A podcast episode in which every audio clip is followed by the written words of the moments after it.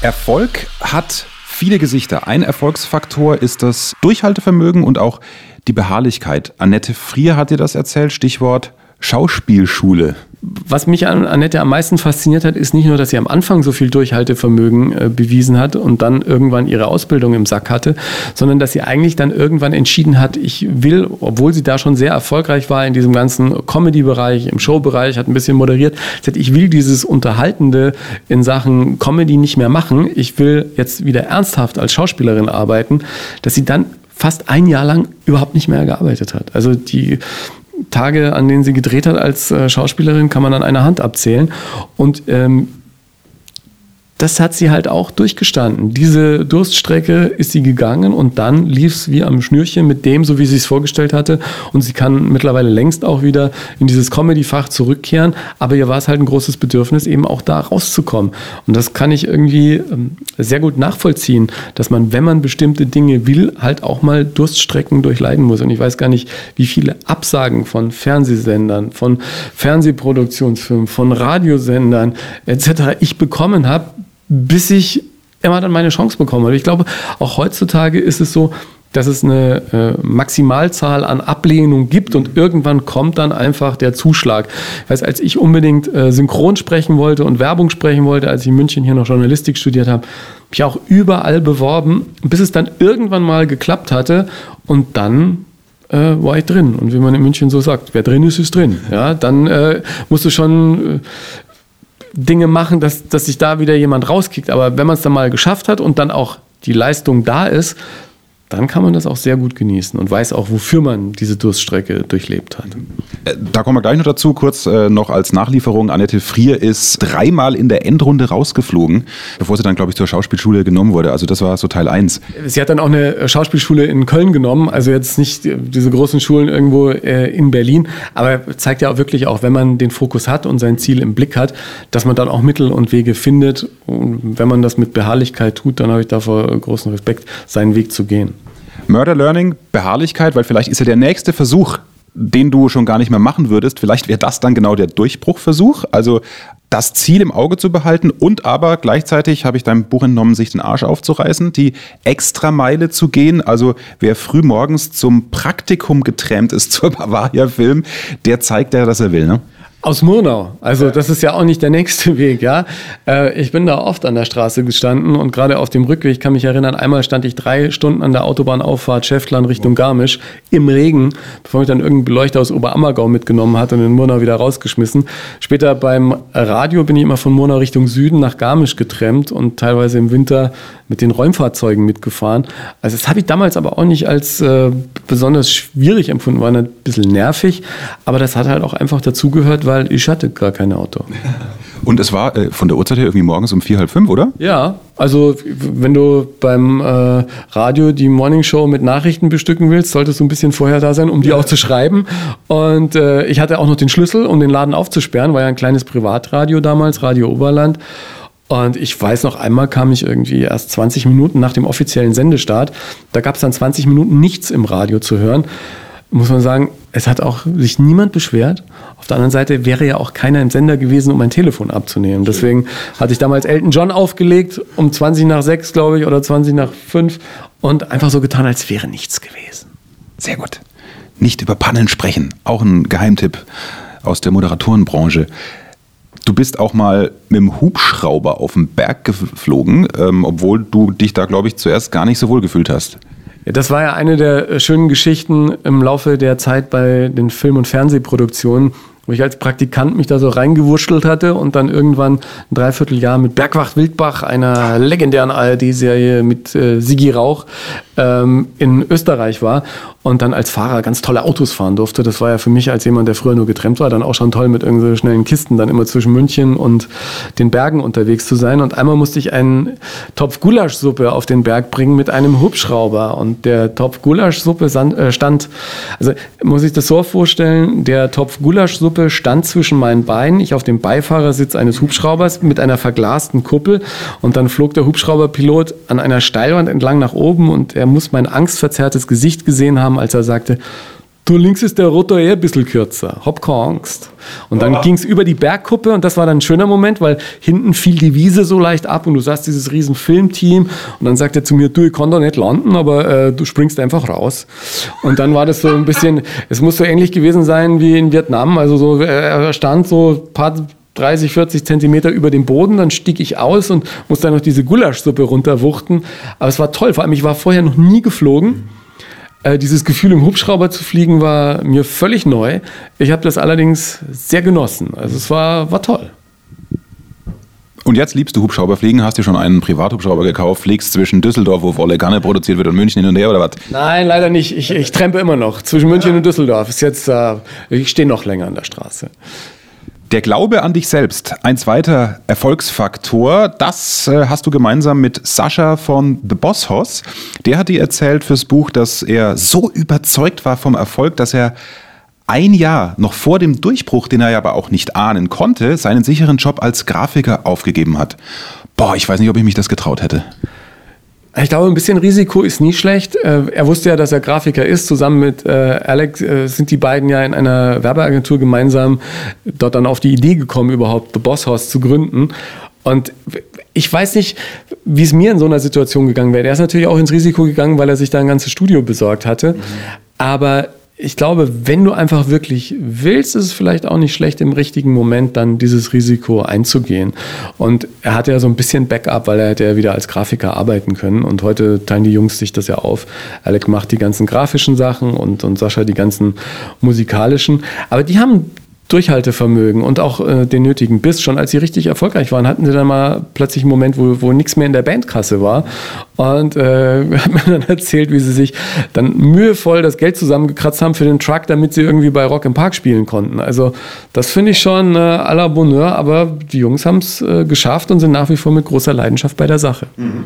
Mega erfolgreich.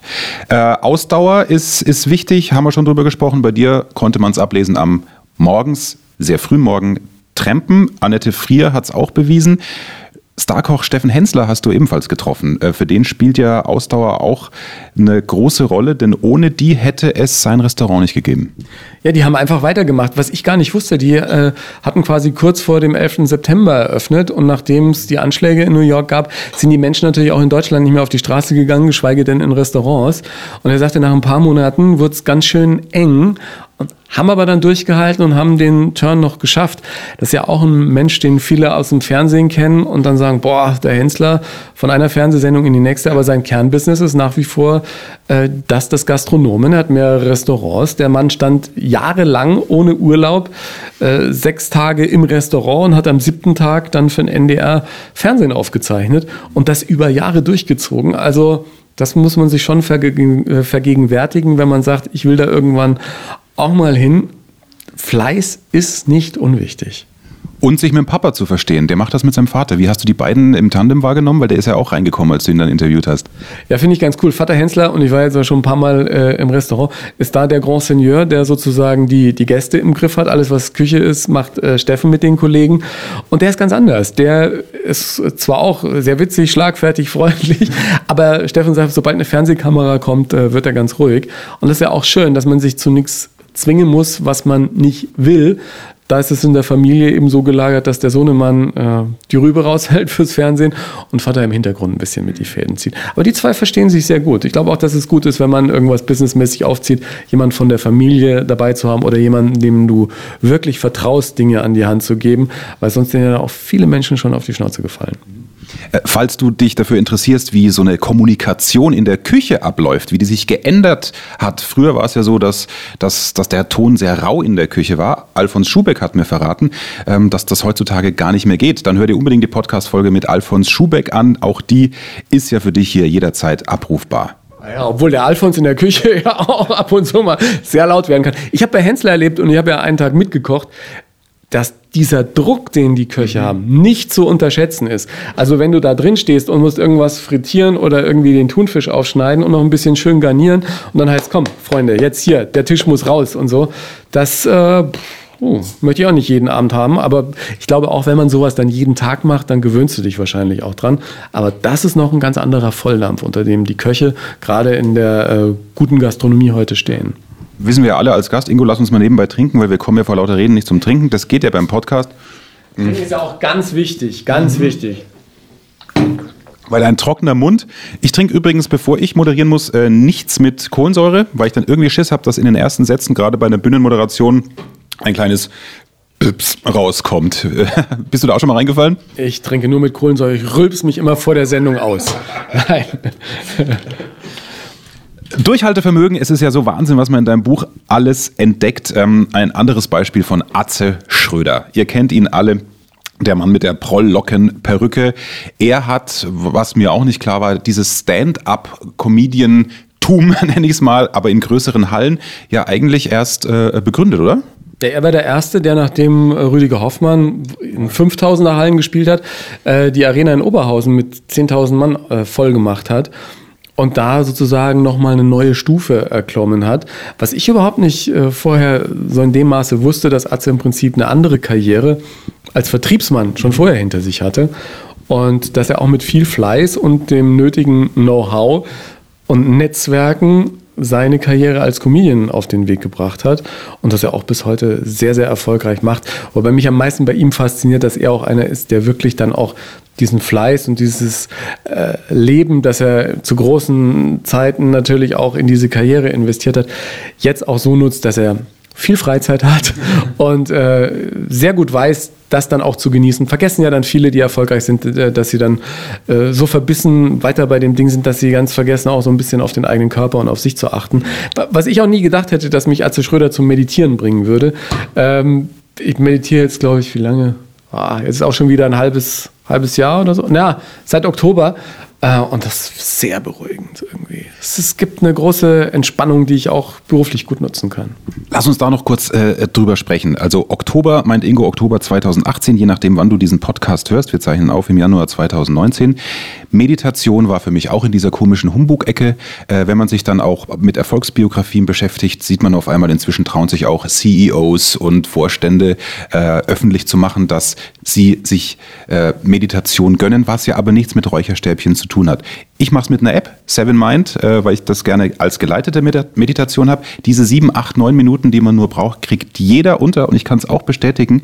Allein die Minuten danach ist man einfach entspannter. Und also ich ärgere mich weniger seitdem. Wie ist dein Erlebnis zur Meditation und wie aufwendig machst du es? Ich mache diese TM-Meditation zweimal am Tag, Viertelstunde, 20 Minuten. Das war eine ganz tolle Erfahrung, erstens zu merken, dass man die Zeit hat, mhm. weil viele immer glauben, sie haben auch diese Zeit nicht, die ist da und du gehst einfach irgendwie mit einem anderen Gefühl dann in den Tag oder auch aus dem Tag raus. Manchmal mache ich es auch am Nachmittag zum zweiten Mal, dass du, wenn du am späten Nachmittag noch irgendwie ein bisschen was vor der Brust hast, dass du da mit einer neuen Energie irgendwie rangehst. Meditation ist ja auch kein Zauberding, sondern ich glaube, dass das, was man heute dann in den verschiedensten Formen macht, vielleicht genau das Gleiche ist, das schon vor 100 Jahren der Bauer auf dem Berg gemacht hat, indem er sich abends äh, vor die Hütte gesetzt hat und einfach mal in die Berge geschaut hat. Oder was andere beim Yoga empfinden oder beim Joggen. Es geht immer nur darum, aus meiner Sicht einfach dich selber nochmal in eine gute, ruhige Schwingung zu bringen und für dich nochmal die Gedanken laufen zu lassen. Und da gehen mir auch so viele Dinge durch den Kopf, die sind dann da, dann sind sie wieder weg. Aber ich äh, spüre einfach, dass ich dann mit einem gelasseneren und entspannteren Gefühl durchs Leben gehe. Äh, TM heißt was? Transzendentale Meditation. Also das ist ein bisschen anders. Da kriegst du äh, sozusagen eine Einführung und kannst es dann irgendwie weitermachen. Gibt es verschiedene Möglichkeiten, das heute äh, zu machen. Da muss jeder gucken, welche für ihn die beste ist.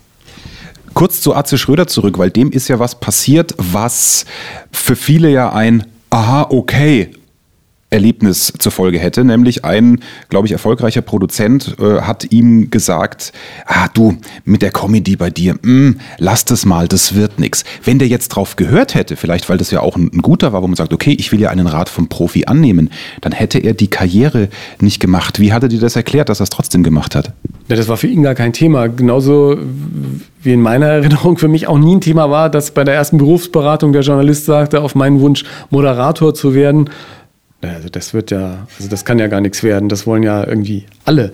Mhm. Aber wenn du was wirklich willst und wirklich Lust drauf hast und dann eine große Leidenschaft entwickelst, dann sind das die geringsten äh, Stolpersteine. Und Atze kann heute auch drüber lachen, genauso wie Hugo, Hugo Egon Balder, der das damals gesagt hat. Ja, also ist ja jetzt auch ein, ein, ein Fachmann in Sachen äh, Comedy. Aber ich muss sagen, selbst die Fachleute liegen nicht immer richtig. Aber das, das, also da brauchst du schon Eier, um dich dann quasi bei so einem Feedback irgendwie, weil, weil man denkt, ja. ja wenn Hugo Egon Balder, der wird es doch einschätzen können. Ja, aber das ist, denke ich, ein, ein gesundes Selbstbewusstsein, das vielen inne ist, die erfolgreich ihren Weg gehen.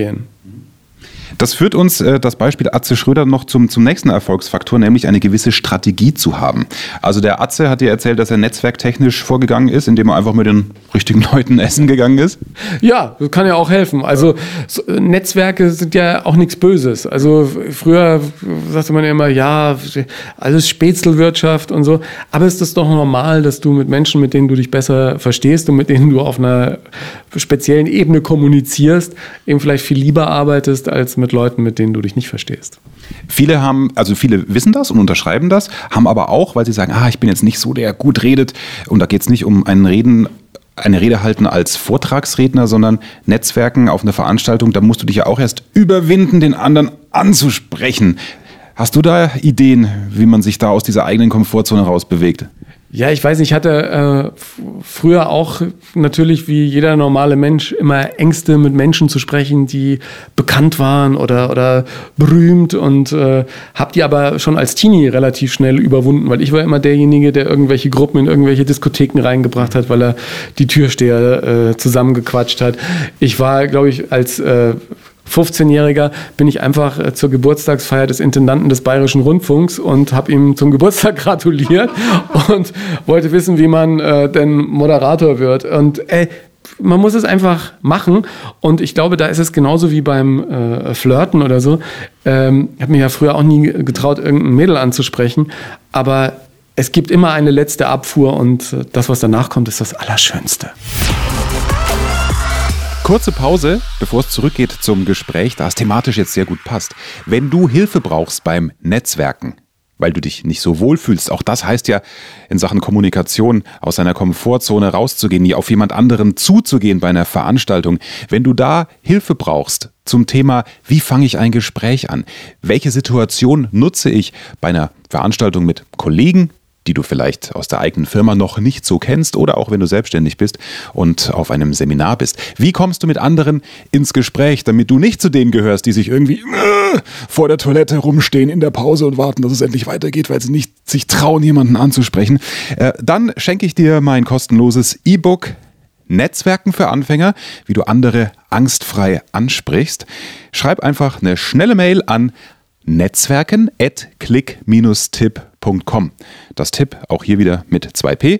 Einfach eine leere Mail netzwerken at click-tipp.com und im Betreff, das ist wichtig, klein und zusammen Netzwerken. Netzwerken ist auch der Betreff. Die Kollegen von Clicktip sorgen dann dafür, dass du dieses kostenfreie E-Book umgehend zugestellt bekommst.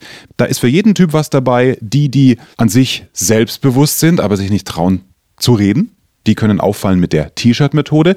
Aber wenn du eher zu den Schüchternen gehörst, die nicht so frei von der Leber weg plaudern, dann empfehle ich dir die Rahmenmethode, die ich dort auch extra beschrieben habe. Also für jeden Typ ist was dabei und eben eine ganze Liste von möglichen Einstiegsfragen, wenn du als Mann neben jemandem bei so einer Netzwerkveranstaltung auf der Toilette stehst, wie du da ein Gespräch anfängst. Toilette ist nämlich ein idealer Ort zum Netzwerken oder auch in der Schlange am Buffet am Kaffeestand, wie du da gut ins Gespräch kommst, eine Checkliste für dich. Und das Geile ist, dann hast du ein richtiges Erfolgserlebnis, wenn du dich überwunden hast und machst Kontakte ohne Ende. Nochmal fürs Kurzzeitgedächtnis die E-Mail netzwerken at click-tipp.com betreff Netzwerken. Und jetzt geht's zurück zum Gespräch. Thema Misserfolg ist auch ein Thema, gerade auf dem Weg zum Erfolg. Man, man, man scheitert oft, dieses Misserfolgsgefühl, auch da hat Atze Schröder dir sein Rezept verraten. Das geht in die Richtung, gar nicht zu hohe Erwartungen zu haben. Ja, oder einfach, dass äh, selbst Dinge, die andere vielleicht als Misserfolg sehen würden, einfach nicht als solche zu interpretieren. Also ähm, die, die Serie Alles Atze, die war ja fast schon eigentlich gecancelt. Und er sagt, alles toll, dann kann ich jetzt in Urlaub fahren. dann ist er in Urlaub gefahren. Und dann hat sich die plötzlich ganz anders entwickelt. Und drei Tage später äh, stand der Sender auf der Matte und sagt, wir machen weiter. Und dann sagte er, ja, war für mich eh kein Misserfolg. Also ich habe das immer positiv gesehen. Also dieses persönliche Grundverständnis von einem Optimismus, das ist, glaube ich, nicht das Schlechteste, um gerade auch in dieser Medienwelt zu bestehen. Aber das gilt wie gesagt, nicht nur äh, für das mediale Auftreten, sondern auch für den ganz normalen Alltag, sei er jetzt im Berufs- oder im Privatleben. Äh, Thema Scheitern hatten wir auch schon. Steffen Hensler nehmen wir natürlich als Fernsehzuschauer wahr wie ein Viech, ja, der so verbissen ist und, und da jetzt seinen Gegner platt machen will. Umso überraschter war ich, als ich gelesen habe, dass er dir gesagt hat, naja, Angst vorm Scheitern im Fernsehen habe ich eigentlich nicht. Nein, weil er ja auch einer ist, der mit einem, mit einem großen Selbstbewusstsein gesegnet ist, weil er relativ früh schon seine Mutter verloren hat und da einfach auf eigenen Beinen stand und auch schon immer gearbeitet hat. Darf man ja auch nicht unterschätzen. Ich glaube, mit elf war er zum ersten Mal im Restaurant seines Vaters unterwegs und hat da gekellnert und am, am Wochenende gearbeitet. Also der wusste von jeher, dass äh, sich harte Arbeit lohnt und Fernsehen ist ihm nicht das Wichtigste, sondern sein Kerngeschäft, und ich hatte das ja gerade schon erwähnt, ist die Gastronomie und die bleibt auch, wenn das Fernsehen nicht mehr ist. Essen wollen die Menschen immer. Essen wollen sie immer und Spaß haben wollen sie. Wir müssen unbedingt über Spaß reden. Erfolg und Spaß hängt zusammen. Äh, Spaß als Erfolgsfaktor würde ich ihn auch gerne hier ab heute definieren, denn die ehemalige MTV-Moderatorin und auch Wetten das Außenmoderatorin, die Anastasia, ähm, die hat dir erzählt, dass es ja so dass sie es in ihrem ersten Job erlebt hat, wie wichtig Spaß ist. Da war sie nämlich Gogo-Tänzerin. Ja, ich, ich äh, würde Sie auch in diesem Bereich gerne, nein. wir haben dann, äh, als wir uns das letzte Mal getroffen haben, sage ich, und wann tanzt du wieder? Ah, am Wochenende. nein, also sie war in L.A. irgendwie und ist ein bisschen, äh, hat äh, das Amerikanische erkundet und dann ist sie mit ihrer Freundin irgendwann angequatscht worden und dann haben sie als Gogos gearbeitet und da super Geld verdient und super Spaß gehabt. Und das ist ja auch ihr Credo, wenn du was machst, dann mach's mit 150 Prozent. Und sie hat immer alles, was sie gemacht hat, mit 150 Prozent gemacht und mit großem Spaß. Und sie sagte, immer wenn mir was keinen Spaß mehr gemacht hat, dann habe ich einfach gekündigt. Und sie hat dann natürlich das Glück, dass dann immer wieder andere Türen offen standen. Aber ich denke, das ist auch in der Tat so. Wenn du Dinge machst, die dir Spaß machen, dann gibst du 150 Prozent. Und das macht das natürlich wieder für Außenstehende sexy. Und sagt den oder die können wir auch für was anderes nehmen. Genau, die Anastasia hat ja erzählt, dass sie ähm, durch diesen Spaß glaubt sie, dass, dass die positive Bewertung derer, die dich dann vielleicht fördern oder engagieren, automatisch anzieht. Ich bin da, also ich glaube das auch, aber ich bin skeptisch dahingegen, also ich sollte mal was mit Sprache machen in diesem Beruf. Äh, ich bin skeptisch dahingehend, dass viele ja gar nicht kommunizieren was sie auch alles Gutes machen, wenn du klassischer Arbeitnehmer bist. Ne? Das sagt man ja Frauen oft nach, die auch sagen, ja, ihr verkauft euch intern zu schlecht. Also dieses Kommuniziere, und da sind wir wieder beim Kernthema dieses Podcasts, was du tust und was du auch gut tust, das ist schon aber auch ein, auch ein Teil des Erfolgs, oder? Ja, erstens muss es natürlich auch wahrgenommen werden und ich glaube, wenn man es irgendwie verkrampft macht, ist es nicht das Beste. Und ich denke, wenn man es entspannt macht und andere auf dieser Reise mitnimmt, immer mit in dieses Erfolgsboot holt, dann wird es natürlich auch für die anderen einfacher, dich mit diesem Erfolg zusammenzubringen. Wenn man dann immer sagt, ich war's, ich war's, ich war's, dann äh, macht dich das natürlich auch relativ schnell äh, zum Außenseiter. Also ich glaube, es ist eine schöne Gratwanderung, für die man dann im Laufe seines eigenen Lebens irgendwie so den richtigen Weg finden muss. Das ist nicht immer so einfach, aber mit der nötigen Erfahrung kann man das, glaube ich, für sich ganz gut austarieren. Nach all den Erfolgsgeschichten und auch nach den Niederlagen, die dir deine prominenten Gäste erzählt haben, wie definierst du denn nach diesen ganzen Geschichten Erfolg? Ich glaube, Erfolg ist was, und das zeigen ja auch die Geschichten im Buch, dass du eigentlich mit dir selbst ausmachst. Dass unabhängig äh, davon ist, wie viel Platten du verkaufst, wie viel äh, goldene du zu Hause hängen hast, wie viel Zuschauer du hast, wie viel Bücher du verkaufst. Du musst mit dir selber irgendwie im Reinen sein. Und da ist es ganz gut, wenn man für sich selber weiß, was ist für mich Erfolg, weil es doch was relativ Persönliches ist. Wird immer jemand geben, der mehr Geld hat, größeres Auto etc. pp. Ähm, da wirst du immer unglücklich sein. Also ich kenne ganz berühmte Leute, die dann sagen, ah, jetzt bin ich in Deutschland zwar, aber ach, der in Amerika, der hat noch. Also da kommst du vom Hundertsten ins Tausendste. Wenn du dich aber mit dir vergleichst und mit äh, dem, was du in deinem Leben schon erreicht hast, dann glaube ich, ist jeder auch irgendwie ein bisschen erfolgreich gewesen, in welchem Bereich auch immer. Und das kann nur jeder für sich selbst entscheiden. Und wenn du mit dir im Reinen bist und weißt, wo du herkommst, wo du hin willst und wo du auf deinem Weg bist, dann kann das, glaube ich, ein großes Erfolgsgefühl wecken. Und wenn du sagst, ich habe irgendwas, was ich unbedingt erfolgreich zu Ende bringen will oder erfolgreich auf die Straße bringen will, für mich, dann muss man es einfach nur angehen. Und mein Buch ist dafür für mich das beste Beispiel. Das ist eine Idee, die lange gereift ist, die man irgendwann zu Papier gebracht hat. Dann habe ich irgendwie einen Verlag gefunden, dann habe ich es geschrieben und nochmal umgeschrieben und dann irgendwann ist es gedruckt worden und dann hältst du es in den Händen und dann ist es ein Erfolgsgefühl für mich gewesen, dass ich nur schwer mit irgendwas vergleichen kann, was ich schon mal hatte, weil es doch was ganz anderes ist, so einen bleibenden Wert zu haben, als irgendwie diese, diese schnelle Befriedigung einer, einer Live-Sendung, ja. Und dieses Erfolgsgefühl, tatsächlich super Beispiel, kann dir ja keiner mehr nehmen. Du weißt jetzt noch nicht, wie die Verkaufszahlen sein werden. Das heißt, selbst wenn das nach deiner Definition lausig sich verkauft, ist es ja trotzdem für dich ein Erfolg. Genau. Und das ist auch das, was ich an, an dieser Arbeit so schätze, dass es mir beim Schreiben Spaß gemacht hat, dass es mir große Freude äh, gemacht hat, die Menschen zu treffen und jetzt auch äh, dieses erste eigene Buch in Händen zu halten, ist ein Erfolg, den mir niemand nehmen kann und der mir auch zeigt, dass Ideen, wenn sie dann umgesetzt werden, äh, für dich selber immer erfolgreich sein können, unabhängig von anderen und Verkaufszahlen etc. pp. Wie wichtig sind deiner Meinung nach auch als Essenz vielleicht deiner Gesprächspartner Rezepte zum Erfolg? Du hattest ja beide Typen als, als äh, Interviewgäste, die mit Konzept und Strategie und die ohne. Das ist ja das Schöne, dass es für mich im Prinzip, auch nach der Erfahrung jetzt mit dem Buch, eigentlich kein klassisches Patentrezept gibt, sondern du musst dir dein eigenes Süppchen kochen.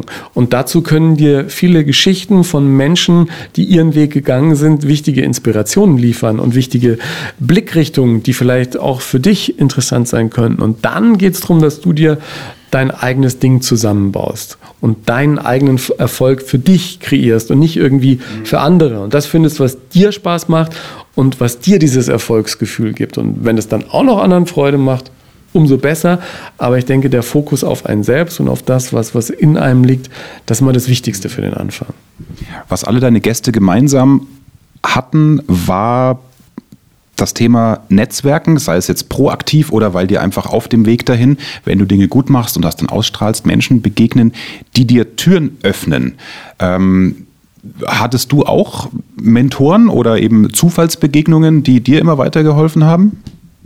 Ich hatte das große Glück, als Gitarrenlehrer von Sigi Rauch, Sohn Benedikt, irgendwie dann mit Siegfried Rauch jemanden zu haben, der mir damals als Schauspieler die erste Tür in Richtung Film geöffnet hat. Und das war ja ein großer Traum, der sich da erfüllt hat, einfach mal in diese Welt reinzuspitzen und dann einfach mal vor der Kamera zu stehen und, und da was zu machen, dass es überhaupt möglich wäre. Das war ja für mich vorher auch undenkbar. Und das ist natürlich schon toll, wenn du Menschen triffst, die dir vertrauen, die sagen, okay, für den mache ich auch mal eine Tür auf, weil das Wichtige ist ja, durchgehen musst du am Ende selber. Und wenn dir ein anderer eine Tür aufmacht und du gehst durch und scheiterst, ist das ja auch für denjenigen, der dir die Tür aufgemacht hat, nicht ähm, das allerbeste Renommee. Und so gab es auf meinem Weg immer wieder Menschen, die mir Chancen gegeben haben, die gesagt haben, mach das. Und auf der anderen Seite gab es aber auch mich, der mich von äh, verlorenen Chancen oder von Türen, die eben nicht aufgegangen sind, nicht habe unterkriegen lassen. Also es ist eine Mischung aus beiden. Und ich glaube, was ganz wichtig ist, ist, dass du zur rechten Zeit auch Menschen triffst, die du mal fragen kannst und wo du mal sagen kannst, ey, kannst du mir mal helfen? Und äh, ich weiß jetzt nicht ganz, wie, wie soll ich das jetzt hinkriegen? Und äh, Profis sind da eine sehr gute Hilfe, weil die natürlich wirklich wissen, wie es funktioniert. Und ich habe sehr viel von Menschen gelernt, die in vielen Dingen sehr viel besser sind als ich. Und ohne das kannst du auch selber nicht besser werden. Und sich zu trauen, auch zu fragen, von wegen, du kannst mir da mal helfen oder wie machst du das? Das merke ich jetzt sogar, seit ich 40 bin. Äh, wenn mich jüngere Moderatoren mit Ende 20, Anfang 30 fragen, hey, wie machst du das? Das macht ja sogar Spaß zu helfen. Also das ist ja eine Form von Wertschätzung, wenn einer deine, deine Expertise oder dein Know-how abfragt. Ich glaube, es ist auch wichtig, ist, wenn dir so viele Menschen geholfen haben, dass du auch anderen irgendwie hilfst. Und ein ganz alter Bekannter von mir ist mittlerweile erfolgreicher Investmentbanker in äh, New York. Und der sagt immer in Amerika haben wir ein Sprichwort, wenn du mit dem Aufzug nach oben gekommen bist, wichtig, gleich nach unten schicken, dass die nächsten hochkommen. Sehr geil. Äh, Thema Netzwerken, ich wäre jetzt schlecht. Ich möchte ja auch, dass dieser Podcast Reichweite hat und erfolgreich wird, dass möglichst viele wissen und profitieren von diesem Wissen, was auch du raushaust. Darf ich dich nachher fragen, gerne auch wenn das Mikro aus ist, um dich jetzt hier nicht in eine Bredouille zu bringen, ob du mir ein, zwei Namen gerne auch von bekannten Menschen äh, nennen kannst, die ich, vorausgesetzt du hast dich wohlgefühlt in diesem Gespräch, auch zu diesem Thema interviewen kann? Ich glaube, entspannte Interviews, die äh, sind ja auch für denjenigen, der interviewt wird, äh, immer schön. Da hätte ich jetzt nichts dagegen, dir auch die eine oder andere Tür zu öffnen. Das wäre großartig. Ich muss nur daran denken, nachher nicht in der Hektik danach zu fragen. Ja, wichtig ist, dass du ganz viel, lieber Podcast-Hörer, für dich mitnehmen kannst. Deswegen nicht nur zuhören, machen. Der Tipp, den du sofort umsetzen kannst. Ich denke einfach machen. Nicht nicht Quatschen machen, hat sie auch gesagt. Ähm, ich glaube, das Wichtige ist, dass man die Dinge, die man angehen will, auch macht. Und wenn jemand besser kommunizieren will, dann muss er einfach üben, üben, üben. Red, geh raus und sprich. Was schreibst du denn auf ein riesiges Werbeplakat? Kennst du ja diese, diese Flugzeuge, die dann so ein Plakat hinter sich herziehen, wo dann ab und zu mal ein Heiratsantrag draufsteht, wenn man Glück hat. Was wäre deine Botschaft in Bezug auf Erfolg, die wir sehen und dann idealerweise verinnerlichen. Geh es an. Setz deine Ideen um. In meinem Kopf schwirren auch so viele Ideen, und manchmal hatte ich, glaube ich, in den äh, letzten Jahren das Gefühl, dass man gar nicht ans Umsetzen kommt, weil einfach sich die eine Idee mit der anderen rauft, welche jetzt als erste irgendwie raus will und gemacht werden will. Ich bin jetzt dazu übergegangen, alle Ideen, die ich habe, auf ein Post-it zu schreiben und dann pinne ich das an eine Wand. Ich habe eine Riesenwand, da stehen ganz, ganz viele Dinge auf vielen, vielen Post-its. Und wann immer ich ein bisschen Zeit habe, denke ich mir, jetzt guckst du mal auf deine Wand und dann gucke ich mir an, auf was für eine Idee ich vielleicht Bock hätte. Und dann nehme ich mir ein Post-it runter und dann versuche ich eine andere Idee genauso umzusetzen wie jetzt das Buch. Spannend ist auch der Person Ingo Nomsen noch so ein bisschen auf die Spur zu kommen gegen Ende dieses Gesprächs. Das funktioniert immer toll mit Halbsätzen. Am besten entspanne ich, wenn. Ich meditiere im Moment. Schwach werde ich bei. Chips, Eis und Schokolade.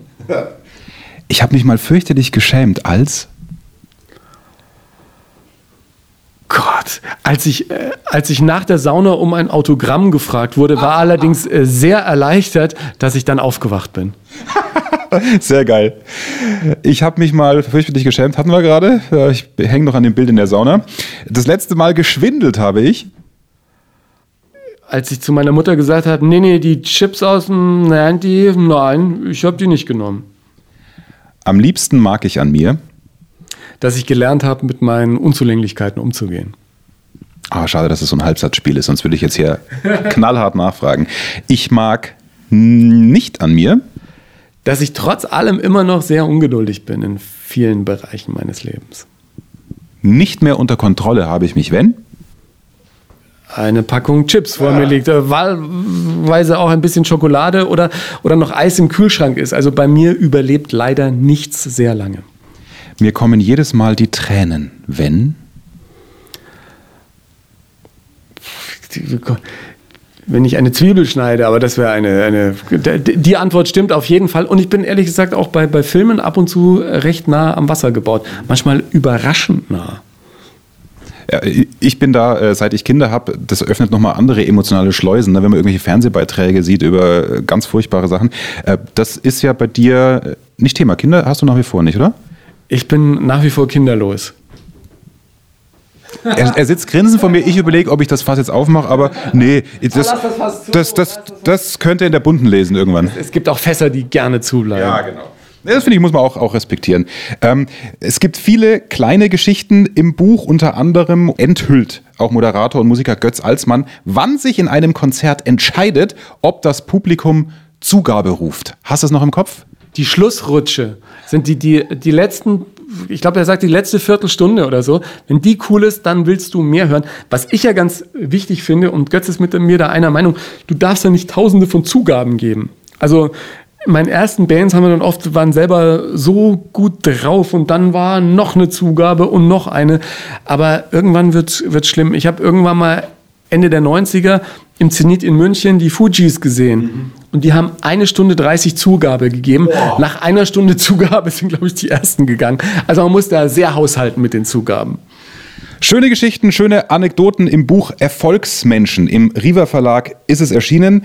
Ich kann es nur jedem empfehlen. Es steckt noch viel mehr drin, als wir ja auch in dieser Stunde fast besprochen haben. Bestellt's gerne über den Link unter den Show Notes unter dieser Podcast-Folge von den 5% Provision, die wir da bekommen von Amazon. Und zwar ohne, dass das Buch jetzt für dich teurer wird. Da sammeln wir Geld für Global Family. Wer es noch nicht mitbekommen hat, das ist ein Verein, der Kindern bzw. Familien Urlaub ermöglicht, die aber noch nie im Urlaub waren. Ich darf Vorstand sein von Global Family Deutschland und ich will mit diesem Podcast auch helfen, unseren Verein größer zu machen. Wir brauchen nämlich Kohle für die Reisekosten, um die Familien in die Hotels zu bringen. global-family.net, da gibt's weitere Infos dazu. Man kann auch direkt spenden, aber wie gesagt, selbst wenn, wenn der große Amazon-Riese letztlich Kohle rüberschiebt dafür, dass ihr ein sehr spannendes Buch von Ingo Nomsen euch zulegt, wenn ihr am Thema Erfolg interessiert seid, dann äh, ist das doch, da ist allen geholfen. Erfolgsmenschen heißt sein Buch. Lieber Ingo, danke dir für das wertvollste Gut neben der Gesundheit, nämlich deine Zeit. Ich danke sehr. Ich, ich habe jetzt noch auf diesen letzten Halbsatz gewartet. Was steht auf deiner Karte? Wenn ich einen fetzen Rausch habe, dann, dann habe ich garantiert mehr als zwei Wein getrunken. Beim dritten ist bei mir Übungsende. Servus. Übrigens, die nächste Bitte, die geht auch besoffen. Wenn du schon zwei, drei Gläser Wein hast wie Ingo Nomsen, auch das geht. Von da habe ich dann die Chance, dass du vielleicht mir eine 5-Sterne-Bewertung gibst. Wäre super. Wäre so super, wenn du meine Arbeit hier honorierst. Alles for free. Der Content der Gäste, mein Know-how aus über 20 Jahren Radio, TV und Bühne bekommst du und ich bekomme bitte eine Bewertung von dir.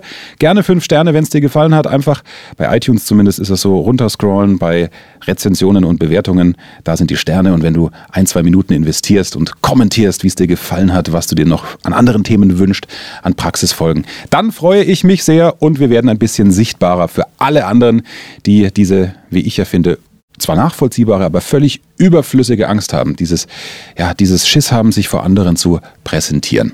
Natürlich gibt es auch weiterhin viel Know-how für alle, die sagen, ja, präsentieren kann ich schon gut, ich will es aber noch viel geiler, noch viel besser machen. Deswegen werde ich Interview-Gäste herankarren, dass es nur so kracht, damit wir alle von denen noch ein bisschen mehr lernen können. Mein nächster Gast übrigens ist Max Mutzke, Eurovision Song Contest Teilnehmer. Weißt schon, der hat vor allem gerne mit geschlossenen Augen gesungen, aber das ist ja nicht mehr sein Markenzeichen, sondern ein richtig geiler Musiker ist das. Und kannst du dir vorstellen, dass der Max, obwohl er schon viele Jahre auch als äh, Sänger in verschiedenen Bands mit Kumpels auf der Bühne stand, Schiss hatte zu reden zwischen seinen Songs? Wie er diese Redeangst überwunden hat und er hat wirklich geile Anwendertipps für dich, wo du auch deine Freunde einbeziehen kannst, wenn du für einen Vortrag, für ein Referat, für eine Präsentation oder für eine größere Rede, wenn du da trainieren möchtest. Welche Tools Max auch jetzt noch nutzt, beziehungsweise früher genutzt hat, das in der nächsten Interviewfolge hier im Erfolgreich Reden Podcast. Am besten du abonnierst uns, dann kriegst du ja sofort eine Mitteilung, wenn die nächste Folge online ist. Alles klar? Danke dir für die hoffentlich nicht nüchterne Bewertung fürs nächste Mal reinhören. Und für alle, die in Unternehmen arbeiten, die sagen, Mensch, oh, die Mitarbeiterzeitschrift, die liest doch keiner mehr. Die schmeißen eh alle weg. Für dich habe ich jetzt im Abspann noch einen Tipp. Denn mein Business ist ja eigentlich ein ganz anderes. Welches genau, das hörst du jetzt. Der Podcast hier ist nur Hobby. Eins, das echt sau viel Spaß macht. Danke dir für deinen ganzen Support. Mehr Wissen, mehr Erfolg, mehr Umsatz. Beruflich und privat. Das, das, das ist der Erfolgreich Reden Podcast mit Axel Robert Müller. Du bist Unternehmer oder Führungskraft im Unternehmen? Dann binde deine Mitarbeiter und Kunden noch enger an deine Company mit einem professionellen Business Podcast. Sozusagen das Intranet zum Hören oder auch der Kunden-Newsletter für die Ohren. Deine Firma sitzt quasi im Kopf des Kunden und ist näher dran als jede Kundenzeitschrift. Wie das klingt und wie das geht, findest du auf www.marktführer-kommunikation.de. Marktführer-kommunikation.de Die Marktführer Deutschlands wie Allianz, Wirth oder Kercher vertrauen Axel schon. Und du? Klick marktführer-kommunikation.de